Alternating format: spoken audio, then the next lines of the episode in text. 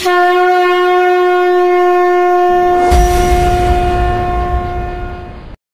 are listening to the Agastya R. भवन्तः अगस्त्यसत्रं शृण्वन्ति। नमस्ते मम नाम शिवतेजः। अहं षष्टमकक्षायां पठामि। अहं वैलन् वादयामि नमस्ते मम नाम श्यामकृष्णः। अहं दशमकक्षायां పఠామి అహం మృదంగం వాదయామి. సామజవరగమన రాగం హిందోళ తాళం ఆది రచన Sadhguru Tyagaraja Swamy.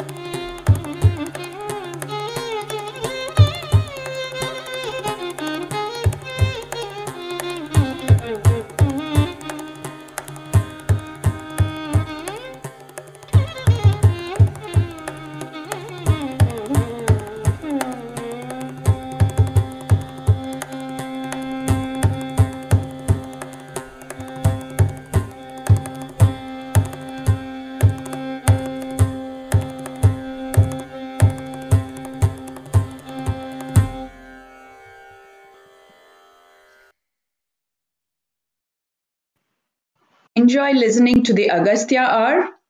Is there something you really liked or would like to see in a future episode?